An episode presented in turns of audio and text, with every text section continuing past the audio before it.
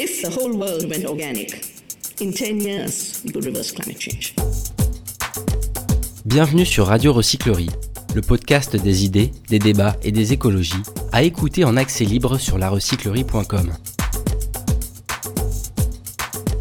Lors de ce tête-à-tête avec William Bourdon, nous parlons du droit comme outil de changement et de résistance. Bonjour William Bourdon. Bonjour. Un grand merci de me recevoir dans votre euh, cabinet, rue de Rivoli. Vous êtes avocat au barreau de Paris depuis 40 ans, fondateur de l'association Sherpa. On reviendra sur la création de l'association. Et euh, grand défenseur des droits de l'homme. Comment allez-vous en ce début d'année?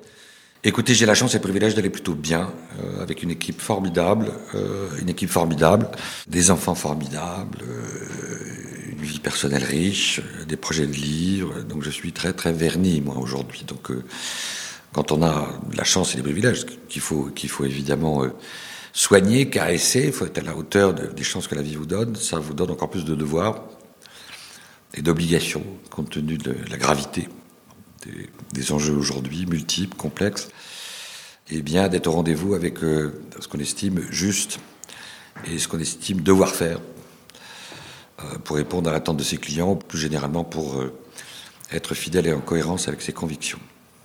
Vous êtes engagé en matière de, droit. En quoi le droit, justement, constitue-t-il, à vos yeux, un outil puissant pour euh, transformer euh, notre société? Ce qui m'attire dans cette profession, c'est un, la pluralité des engagements et, des dossiers et des situations.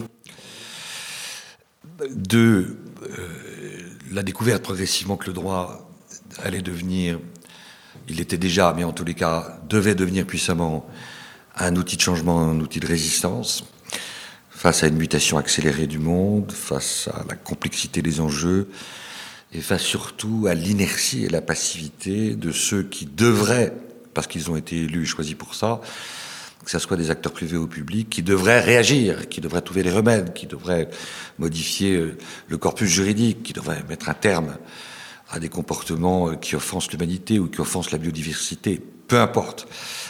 Le paradoxe aujourd'hui, c'est que jamais les grands intérêts publics n'ont été autant menacés, jamais les citoyens euh, n'ont autant entendu euh, matin et soir, sous des formes poétiques, métaphoriques, une sorte de compte à rebours, anxiogène. Jamais le monde n'a été aussi anxiogène. La pandémie, le terrorisme, la précarisation, l'aggravation des inégalités, et jamais les citoyens n'ont eu autant le sentiment que ceux qui devraient être à la hauteur de la tâche, visionnaires, courageux, euh, n'indexant pas toutes leurs décisions euh, sur l'obsession de leur réélection, ne sont apparus autant en défaillance par rapport à leur mandat, en défaillance par rapport à leurs promesses, par, par faiblesse, par incompétence, par cynisme. Voilà, et tout ça, ça fait le jeu de qui Ça fait le jeu des populistes et des néo-fascistes. On le voit tous les jours. Vous avez créé en 2001 Sherpa, donc une association qui vise à lutter contre l'impunité des grands acteurs économiques. Diriez-vous que ce combat contre l'impunité de- des multinationales euh, représente le grand combat aujourd'hui, le grand combat peut-être du 21e siècle?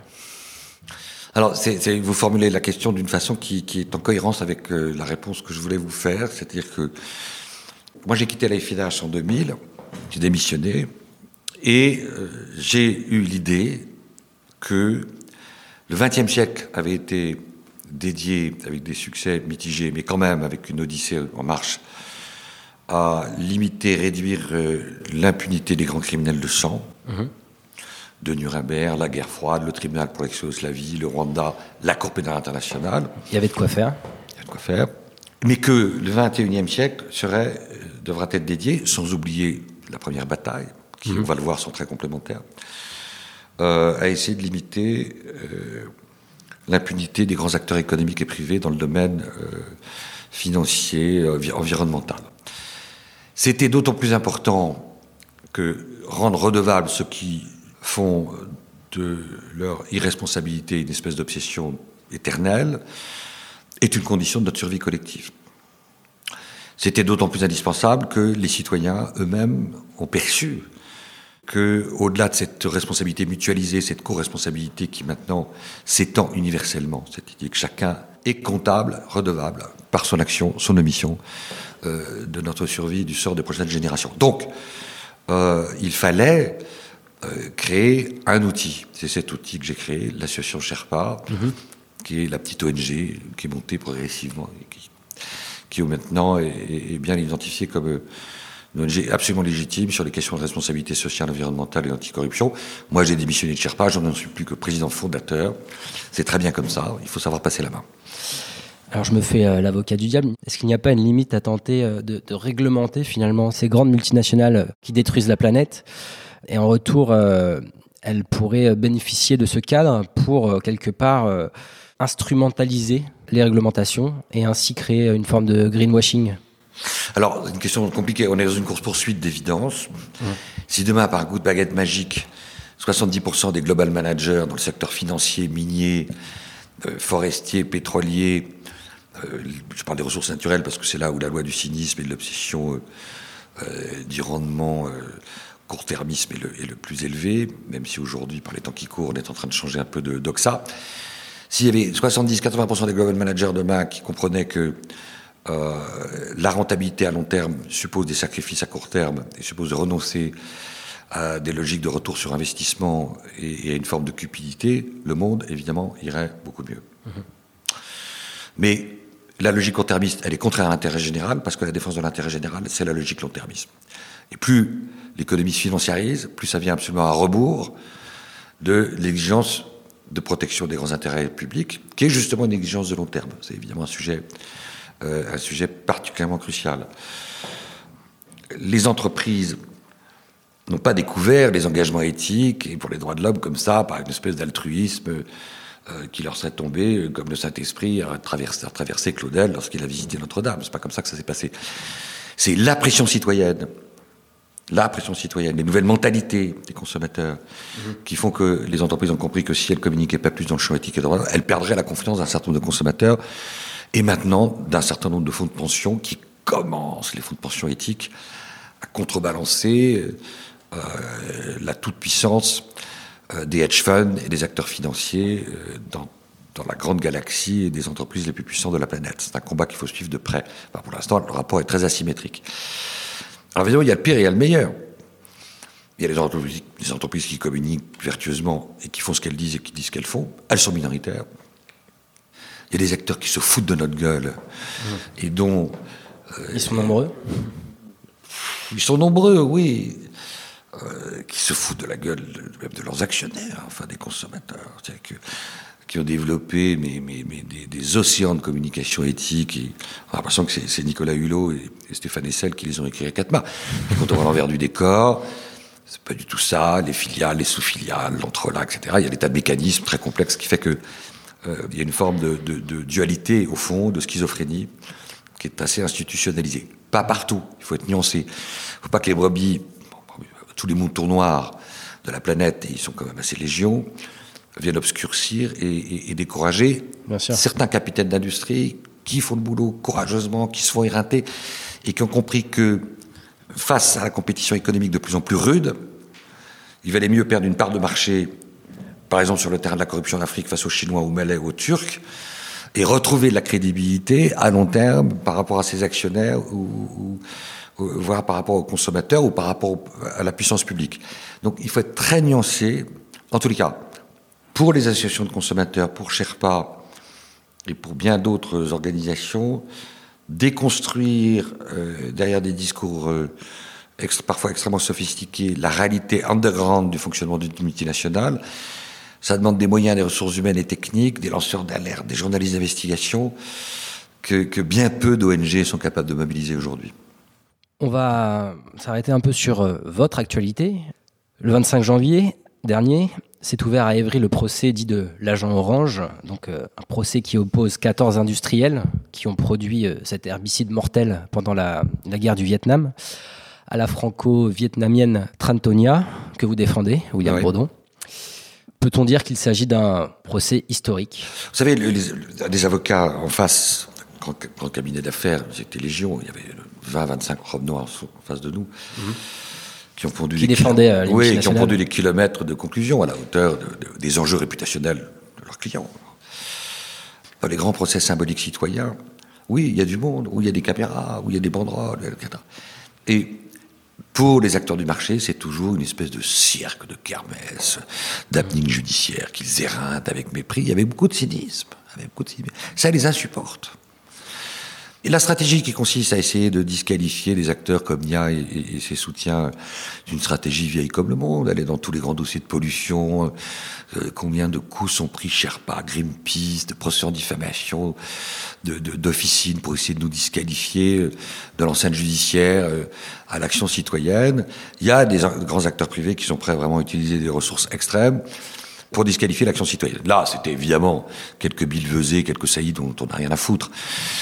Euh, mais ce qui est important de dire dans ce process, c'est deux choses. La première, c'est que moi, au début, quand j'ai rencontré Nia, parce que j'appelle Nia au Vietnam et en France, j'aurais pas misé un copec sur cette histoire, quand même. Et c'est vraiment l'obstination, c'est de de, de, de, réfléchir, de convoquer l'imagination, euh, euh, de passer des dizaines et une dizaines d'heures à éplucher des bouquins, des trucs. C'est dit, c'est jouable. on l'a fait. Et, et, moralement, pour Nia et tous ceux qui la soutiennent, c'est le simple fait d'avoir été jusqu'au bout ça a remis euh, au centre du débat public euh, la responsabilité de ceux qui euh, sont à l'origine du premier gigantesque écocide au monde. C'est ça, c'est considéré comme le premier oui, grand oui. écocide. La terre vietnamienne brûlée, les corps brûlés, pour des générations, la dioxine qui se transmet, qui saute des générations, des enfants qui sont transformés en petits monstres, des pathologies multiples. C'est le premier grand écocide. Donc, les entreprises. C'est historique pour revenir à la question. Bon, je ne sais pas si on va gagner parce qu'il y a une course d'obstacles importante. Les faits sont anciens, le lien de causalité entre les pendages, les pathologies. Euh, les entreprises ont argué. C'est important de gagner. Non, c'est très important de gagner. Moi, je fais pas les procès pour ne pas gagner. Mais en même temps, Nia et tous ceux qui sont avec elle savent que c'est un procès qui n'est pas facile à gagner. Et le simple fait d'avoir été jusqu'au bout, c'est déjà une aventure essentielle, mais on l'a fait pour gagner. Et donc, si on perd, euh, la question se posera de faire appel. En face, ils feront un appel pavlovien, comme toutes ces boîtes. Euh, mais, vous savez, moi, ce qui m'est apparu dans certains procès absolument impossible, impensable, finalement, est devenu possible. Est devenu possible. Il ne faut pas s'arrêter dans le fait que c'est pas forcément possible. Euh, il, faut, il faut au contraire se mobiliser pour, je paraphrase une phrase de Romain Gary, il, faut même s'obstiner pour créer les conditions de s'attaquer à l'impossible. Alors, on va parler des droits de la nature, un concept qui est né dans les années 70. Faut-il aujourd'hui se battre pour faire reconnaître ces droits aux membres de la communauté terrestre, aux écosystèmes? Se battre pour euh, criminaliser l'écocide, puisqu'on est face à une urgence écologique? Est-ce qu'il y a aussi urgence à utiliser de nouveaux outils juridiques Alors, au-delà des changements de mentalité, des changements d'habitude de consommateurs, au-delà de la nécessité de, de, résister à la financiarisation de l'économie. Ça, c'est lent, tout au, ça. Au-delà du changement de modèle économique, il y a une urgence. C'est que le droit s'adapte au cynisme des acteurs qui sont les plus comptables de la destruction de notre planète. Voilà. Et c'est une adaptation trop lente, et à l'échelon national et à l'échelon international. Mmh. Il y a eu un livre, un livre vert il y a dix ans sur le droit pénal de l'environnement à l'échelon européen qui rappelait que les sanctions pécuniaires contre les acteurs du marché, euh, s'agissant des graves atteintes à la biodiversité, c'est un soupir pour ces boîtes. C'est un soupir. Elles provisionnent, c'est un soupir. Alors, ça s'est amélioré un peu. C'est un autre rapport qui avait été remis par un ami à, à Christine Taubira il y a quelques années. Tant que ça reste des soupirs, il y a une anticipation cynique qui est faite. Mmh. Il y a un arbitrage qui est fait entre, entre, la, entre les dégâts irréversibles causés à la nature et une amende qu'on peut contester pendant dix ans. Donc, il faut envisager de durcir la panoplie juridique dans l'environnement, ça n'y a aucun doute là-dessus. Il faut réfléchir, on y avait réfléchi avec Mireille Delmas-Marty, c'est très bien la COP 21, etc. Mais s'il n'y a pas de traduction juridique, normative, mmh. des engagements pris par les États, c'est-à-dire une obligation positive à la charge des acteurs du marché, si elles, ne, si manquent à leurs obligations de participer à la décarbonisation du monde avec des sanctions pénales lourdes à la clé. Quand je dis sanctions pénales lourdes à la clé, c'était des amendes qui soient pas symboliques et qui soient dissuasives, euh, des murs de publication, euh, et puis un risque parfois de placement en détention quand euh, l'infraction est extrêmement grave. Aujourd'hui, il y a des infractions financières, économiques, environnementales, quand elles sont d'une immense gravité, euh, qui peuvent justifier, me semble-t-il, euh, des mesures de détention, quand c'est le profit qui l'a emporté sur les engagements, sur l'éthique la plus élémentaire et sur la loi.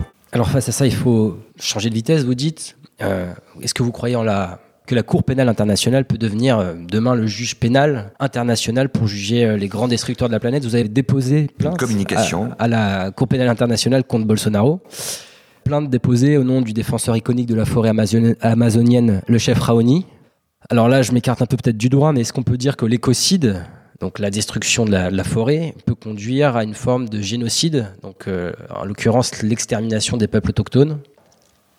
D'abord, ça, c'est le, fruit d'un travail collectif considérable. hein. Pendant 18 mois, t'as d'équipes qui ont travaillé avec moi, des équipes de Darwin, Climax Coalition à Bordeaux, des juristes euh, qui, sont appuyés sur aussi toute une série de travaux universitaires académiques sur la notion d'écocide. Pour l'instant, il n'y a pas eu une enquête ouverte pour écocide à la pénale internationale. Le mot écocide ne figure pas dans le statut. Voilà, point. Par contre, il y a eu des communications émanant du bureau du procureur, euh, en cohérence avec des communications universitaires, pour considérer que l'écocide, euh, c'est-à-dire cette espèce de, de, de- de destruction massive, systématique, biodiversité, euh, humanité, humain, etc., euh, au nom du profit, devait être considéré comme un crime contre l'humanité au sens de l'article 7 du statut. Donc, à la fois, cette communication qu'on a voulu la plus professionnelle, la plus rigoureuse possible, et dans le prolongement de ce nouveau paradigme, et en même temps, euh, pour amener le bureau du procureur à ouvrir une enquête, c'est notre souhait, euh, sur euh, des crimes écologiques, euh, ce qui n'a jamais été fait auparavant. Il y a un compte à rebours terrible au Brésil, terrible. Chaque jour, la destruction avance. Bolsonaro a encore fait des effets d'annonce absolument insensés il y a quelques jours. C'est la destruction des communautés indigènes dans une logique qui est une logique strictement criminelle. Il faut les sauvegarder, c'est un patrimoine absolu pour toute l'humanité. Euh, Ils sont abrités par un autre patrimoine qui s'appelle l'Amazonie, qui est un poumon vert pour l'humanité. Il faut sanctuariser, bon, euh, par tout moyen, euh, cet espace, ce, formidable espace, et, ces communautés. Ça va être difficile parce que c'est un processus lent, trop lent la Cour internationale. Est-ce que on peut espérer, on va tout faire pour ça, que face à l'accélération des destructions, euh, on mette un peu de cadence du côté du bureau de Madame le procureur, Madame Bensouda. Il, il va y avoir des juges qui vont considérer que des écocides de masse sont des crimes contre l'humanité. Euh, Ce serait évidemment un très bon signe envoyé par la Cour ça serait un très beau signe. C'est un signe en, direction de la France, parce que le petit projet là, un peu minuscule de Monsieur Dupont-Moretti et de Barbara Pompili là, euh, quand même, ne les honore pas, pas du tout à la hauteur des engagements de la France. Mais là-dessus, l'après-midi nous manque pour euh, dire tout le bien qu'il faudrait dire de ce projet de loi. hein. Bon, on va s'arrêter là-dessus alors. Vous qui avez euh, largement œuvré en faveur des droits de l'homme durant votre carrière, diriez-vous que le- les droits de la nature sont finalement un prolongement direct des droits de l'homme? Comment s'articulent ces Alors, de plus en plus, alors, des gens sur le terrain le vivent en Afrique, en Amérique latine, c'est-à-dire qu'ils vivent très clairement le fait que euh, les grandes atteintes euh, à la biodiversité, à la forêt, euh, les grandes pollutions sont le fait d'acteurs privés qui bénéficient d'une impunité parce qu'ils évoluent dans un État qui est un État de droit inexistant ou de façade. C'est-à-dire que c'est l'absence de normes qui permet les grandes atteintes à la biodiversité.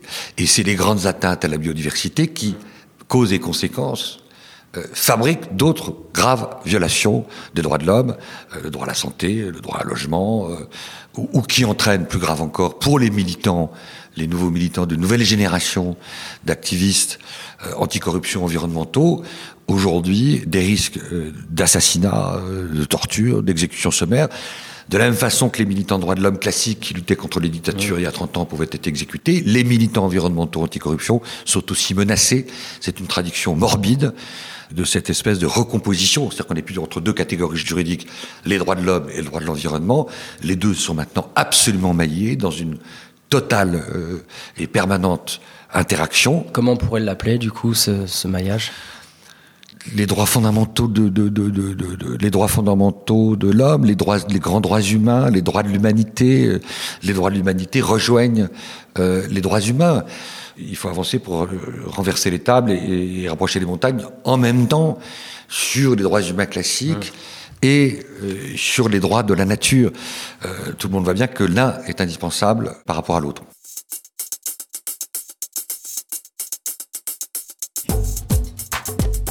William Bourdon, on entre dans notre deuxième partie de podcast euh, avec des questions qui peut-être amèneront des réponses un peu plus personnelles. Quel a été votre plus grand déclic écologique? Moi, ma conscience écologique, elle est forte depuis longtemps. Donc on avait toujours traité au cabinet de dossiers environnementaux, comme ça, assez classique.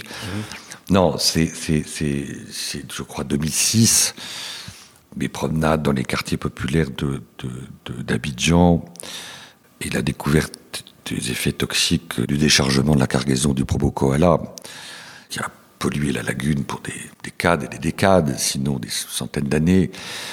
Euh, triple catastrophe, catastrophe sanitaire, catastrophe environnementale, des catastrophes environnementales, écologiques et catastrophes euh, en termes démocratiques, puisque tout ça n'était possible qu'au prix d'une corruption de toute une série d'acteurs publics. Et l'impunité totale des acteurs, dont des Français. Et à l'époque, on tente, voilà un échec. On tente une plainte bien soudée, bien articulée. Et la procureure me dit, mais Maître Bourdon, le juge français peut pas s'occuper de tout, euh, de tous les, toutes les misères de l'humanité, pour paraphraser une phrase malheureuse de Michel Rocard. Un livre, un auteur à nous conseiller pour euh, prolonger peut-être ces questions euh, liées aux droits de la Alors, sur les nature grandes questions écologiques, euh, moi, j'ai la chance et le privilège depuis 20 ans d'être un grand ami d'Edgar Morin, dont je suis l'avocat. Morin, hmm. Voilà, dont je suis l'avocat. Donc j'ai fait des conférences avec lui, j'ai relation Il a écrit de nombreux bouquins. Oui, voilà, et c'est un- une espèce, il est entre le père et le frère. Euh, Bon, La Voix est une espèce de livre de synthèse absolument magnifique, euh, une espèce d'antidote contre le découragement, euh, et qui rappelle que, que, que, que le réalisme sans morale, comme dit Albert Camus, ça fabrique du cynisme. Il faut saluer Edgar qui va avoir euh, 100 ans là au mois de juillet, qui reste une espèce de, de lanterne pour, pour, pour votre génération, pour la mienne, qui a eu à des premiers l'intuition que la question écologique serait centrale euh, s'agissant de notre destin, notre destin collectif. Donc La Voix, parmi d'autres livres d'Edgar, bien sûr. Et pour finir, une dernière question qu'on a l'habitude de poser dans ces podcasts. Comment imaginez-vous le monde dans 20 ans si, euh, on peut dire par miracle, les multinationales devaient faire face à bien plus de contraintes juridiques? Alors, on ne se sauvera pas collectivement s'il n'y a pas plus de contraintes juridiques. Mais évidemment, ça suffira pas. C'est un panel. Bon, écoutez, moi, j'ai des triplés qui ont 26 ans, euh, qui font des métiers artistiques. Voilà, qui font des métiers artistiques, qui veulent être journalistes. Certains ont envie, de, de- comme beaucoup, d'aller s'expatrier à la campagne euh, pour réconcilier à la fois une participation symbolique euh, au sauvetage de la planète et en même temps cultiver un certain art de vivre euh, et du quotidien. Bien. En tous les cas, euh, ça passera évidemment par plus de sobriété individuelle et collective. Ça passera par une crainte du juge plus forte à l'égard de ceux qui n'entendent, qui ne n'entendent que la crainte du juge pour changer leur comportement. Plus on est puissant, plus on a les capacités de réseau d'influence, lobby politique, et plus on se contrefiche des engagements éthiques anticorruption qu'on prend. Il n'y a que la menace du juge. Je le dis avec regret, il n'y a aucune idéologie à le dire. C'est la menace du juge avec les menaces de sanctions très dures qui ne pourront que modifier le comportement des acteurs euh, privés euh, du monde euh, les plus puissants. Et parmi les plus puissants, il y a, par exemple, Goldman Sachs. Qu'est-ce que vous voulez qu'on a à foutre, Goldman Sachs, du sort euh, des, des abeilles ou euh, des ours blancs? Rien. Les grands acteurs miniers qui dévastent la biodiversité, ils sont en contact avec vous et moi comme consommateurs. Ils sont sensibles à l'image réputationnelle, non pas trop, je crois. Donc, il faut évidemment euh, aussi un nouvel arsenal juridique international, régional, et pour l'instant, tout ça avance à pas d'escargot. William Bourdon, un grand merci. Je vous en prie. À bientôt. À bientôt. Toutes nos émissions sont disponibles en podcast sur larecyclerie.com. Vous pouvez également suivre nos actualités sur Facebook, Instagram, ou encore mieux, venir échanger avec nous à la recyclerie, au 83 boulevard Ornano à Paris, métro porte de Clignancourt. Oui, mais est-ce que si moi je fais un truc tout seul, ça sert à quelque chose?